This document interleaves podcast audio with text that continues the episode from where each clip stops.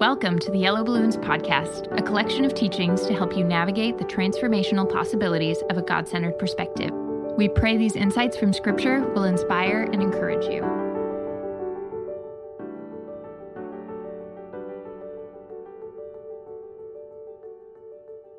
So Philippians is another epistle, a letter written by Paul, and just like all of Paul's other letters, it's unique. It's written with a purpose, with an intent. So what...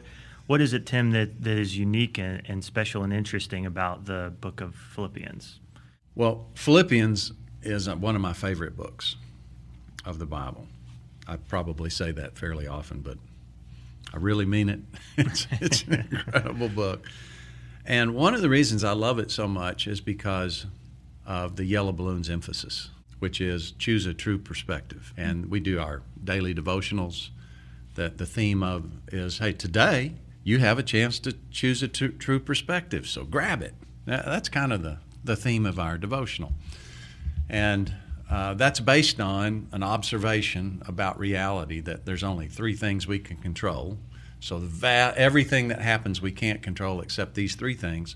But these three things are amazingly high-leveraged things for both us and reality. When we are faithful stewards of these, these things, it it changes the cosmic structure in a positive way. And so we have this incredible capacity to be faithful with these three things. And it's who we trust, how we look at things, and what we do. And this middle one, how we look at things, the perspective we choose, the attitude we adopt, the mindset that we choose to have. The mindset you choose about God, for example, affects your ability to trust God. And the mindset you choose about reality affects your perception of what's in your best interest. And, you know, God said, love your neighbor as you love yourself, which means you love yourself. And that means you're always going to pursue what's in your own best interest. That's just built in. And it's it's a good thing, right? The question is, what really is our best interest? And is our perception true? Philippians is about choosing a true perspective. That's the main theme of it. And the Greek word that shows up eleven times in this very short four-chapter book is phroneo. Phroneo means mindset. And so there's a mindset you ought to choose, an example to follow, and a mindset you shouldn't choose, that I would say are kind of the framework, the core of this book. Mm. And and that's what I really want to go through. Like, the, if you, once you understand the core of the book, I think you can just read the rest and it's fairly uh, apparent what's going on. So it, if uh, if Paul is, is trying to encourage people towards adopting a correct perspective, attitude, mindset, uh, how does he go about that? What's sort of the, the system or the structure that, that he uses to, to, to make that um, plea? Well, he, he actually just states it overtly. Do this. It's effective. yeah, yeah. So it, it starts in in Philippians two two. This, this is not the first appearance of phroneo, but it's it's the one that I think presents the what to do, okay? He says, fulfill my joy. Fulfill my joy, which is interesting in and of itself. This is what makes Paul happy, by being like-minded. So that's phroneo. So in this case, it's choose to have the same attitude among yourselves. This isn't actually a corporate like-mindedness that he's asking for. Having the same love. So be like-minded in love. Being of one accord. So have unity about your purpose. Of one mind. That's the same That's the same that's word again. again. Yeah. Okay. Mm-hmm. Or a different, you know, different te- tense of phroneo. The root, same root word. And that's that. So that's what that's what Paul wants. You know, have a mindset that is around what's true, and what's true is love is in your best interest. Love your neighbors yourself. That's the that's the core principle that Jesus gave us. As if you love God with all your heart, what He mainly wants you to do is love other people like you love yourself. So whatever you think's good for you, do that. I mean, you kind of already know, right? You know what's, what's good for you. Do that for other people.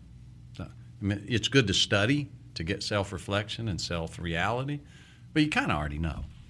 Is Paul is Paul writing this to the Philippians specifically because they're they're struggling with with this? Do we have evidence that suggests that they're have you know disparate mindsets? You know, it it's real interesting that that, that doesn't seem to be the case. Hmm. So, which is a raises an interesting question. Why would you exhort somebody that doesn't seem to need exhortation? He actually says here in two twelve, he says, "Therefore, my beloved, as you have always obeyed, not in my presence only," so not just when I'm watching, "but now much more in my ab- absence, work out your salvation with tre- fear and trembling." Again, when we see this word salvation, it means something's being delivered from something. These, these Philippians have already been delivered from the penalty of sin, clearly. They're they're born again. There's no question about that. He he he he states it uh, overtly in, in the in the scripture. You know, uh, you've had fellowship in the gospel from the first day until now. He's begun a good work in you. He'll complete it in Christ Jesus. So they're on this path. So what is the what do they need to be delivered from? Their flesh, their selfishness, their on their the the perspective of the world. And so what he's saying here is, you're doing great. You're doing awesome.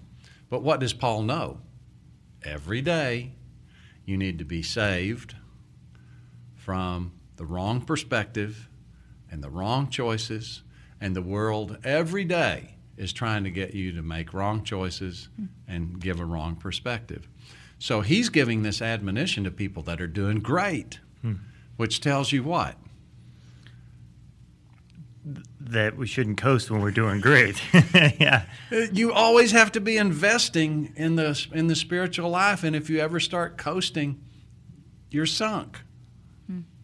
This is a it requ- work, work out.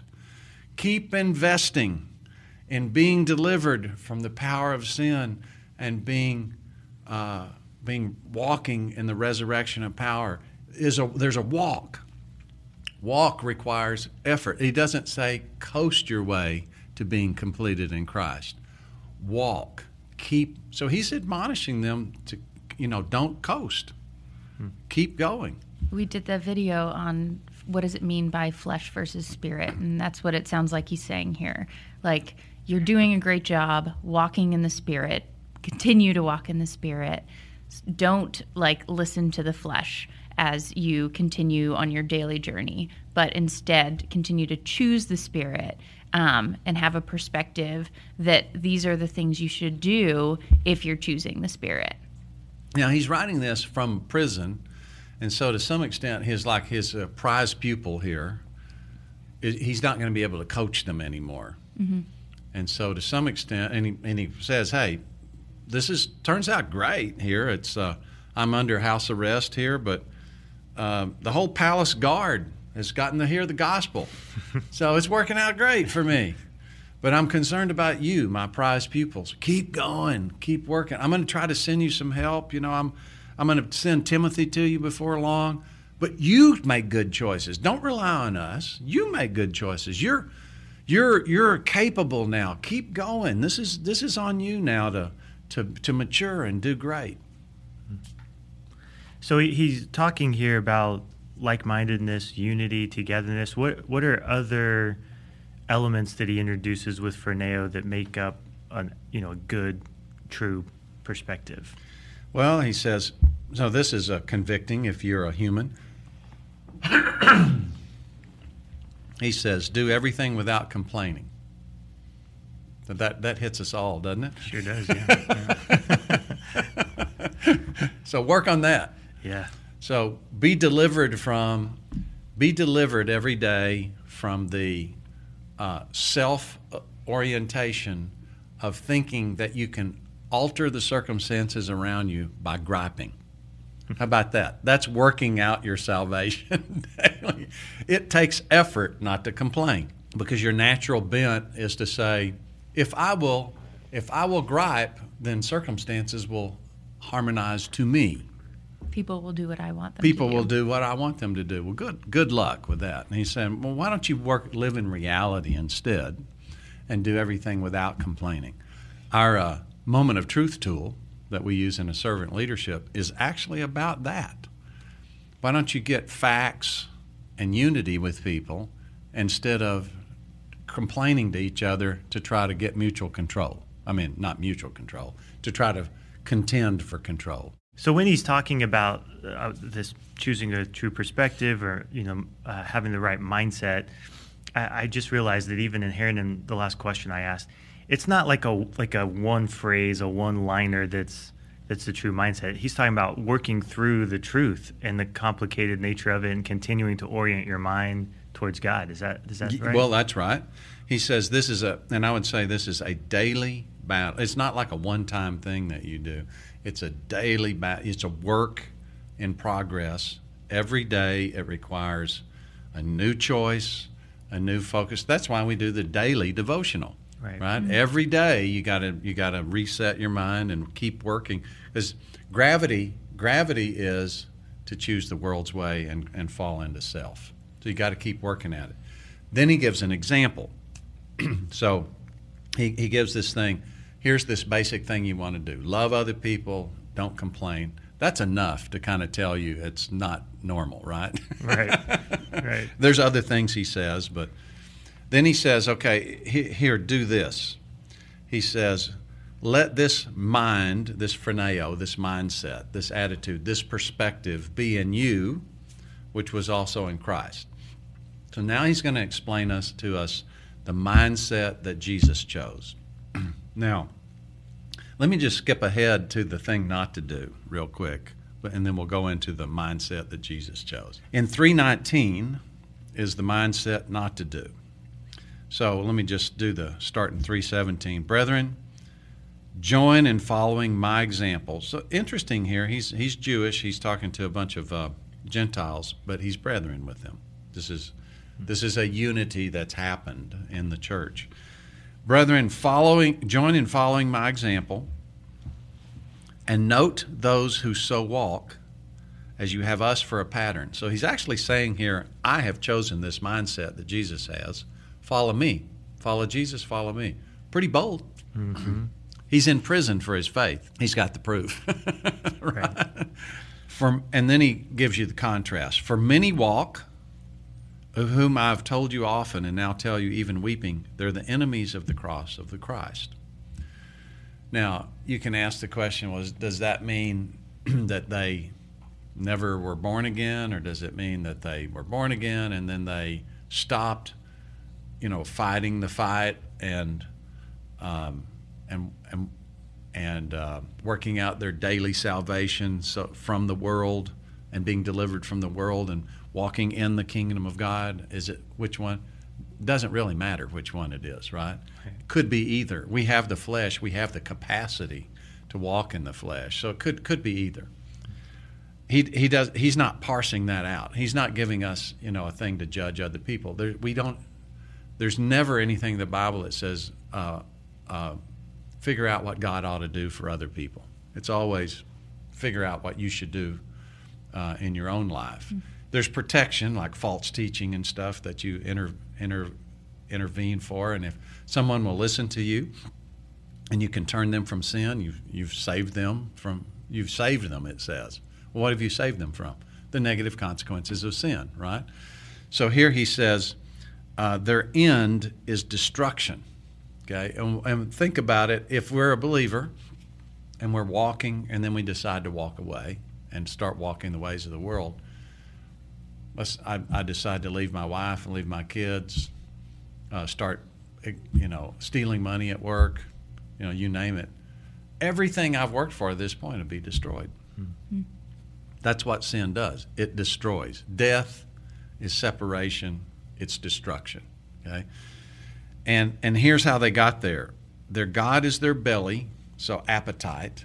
They started serving their appetite, who, which means who are they trusting? Their own feelings.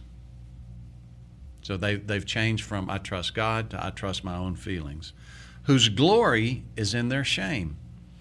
So glory is uh, something's essence being observed.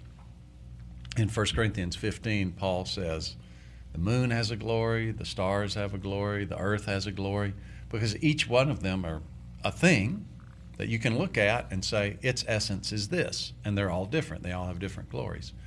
When we say God is glorified, we just means you, you saw his essence somehow. And actually, God's glorified in everything. Even the things that are twisted apart from him glorify him, because it shows the, the nature of God in that it was twisted. It still shows. Everything points to the nature of God. He is glorified.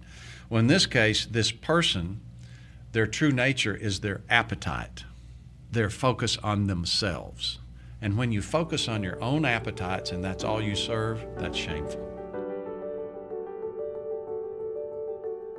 Thanks for listening to our series on the book of Philippians. Blessings and peace to you as you join in the amazing opportunity to know God by faith, participate in his kingdom, and steward the vast riches that come through knowing him. Join us as we continue to pursue the truth of God's word by visiting our website at yellow balloons dot net. There you will find a collection of resources developed to aid you in your journey to discovering a true perspective. If you have any questions related to what you just heard, we would love to hear from you. Please email us at contact at yellow balloons dot net.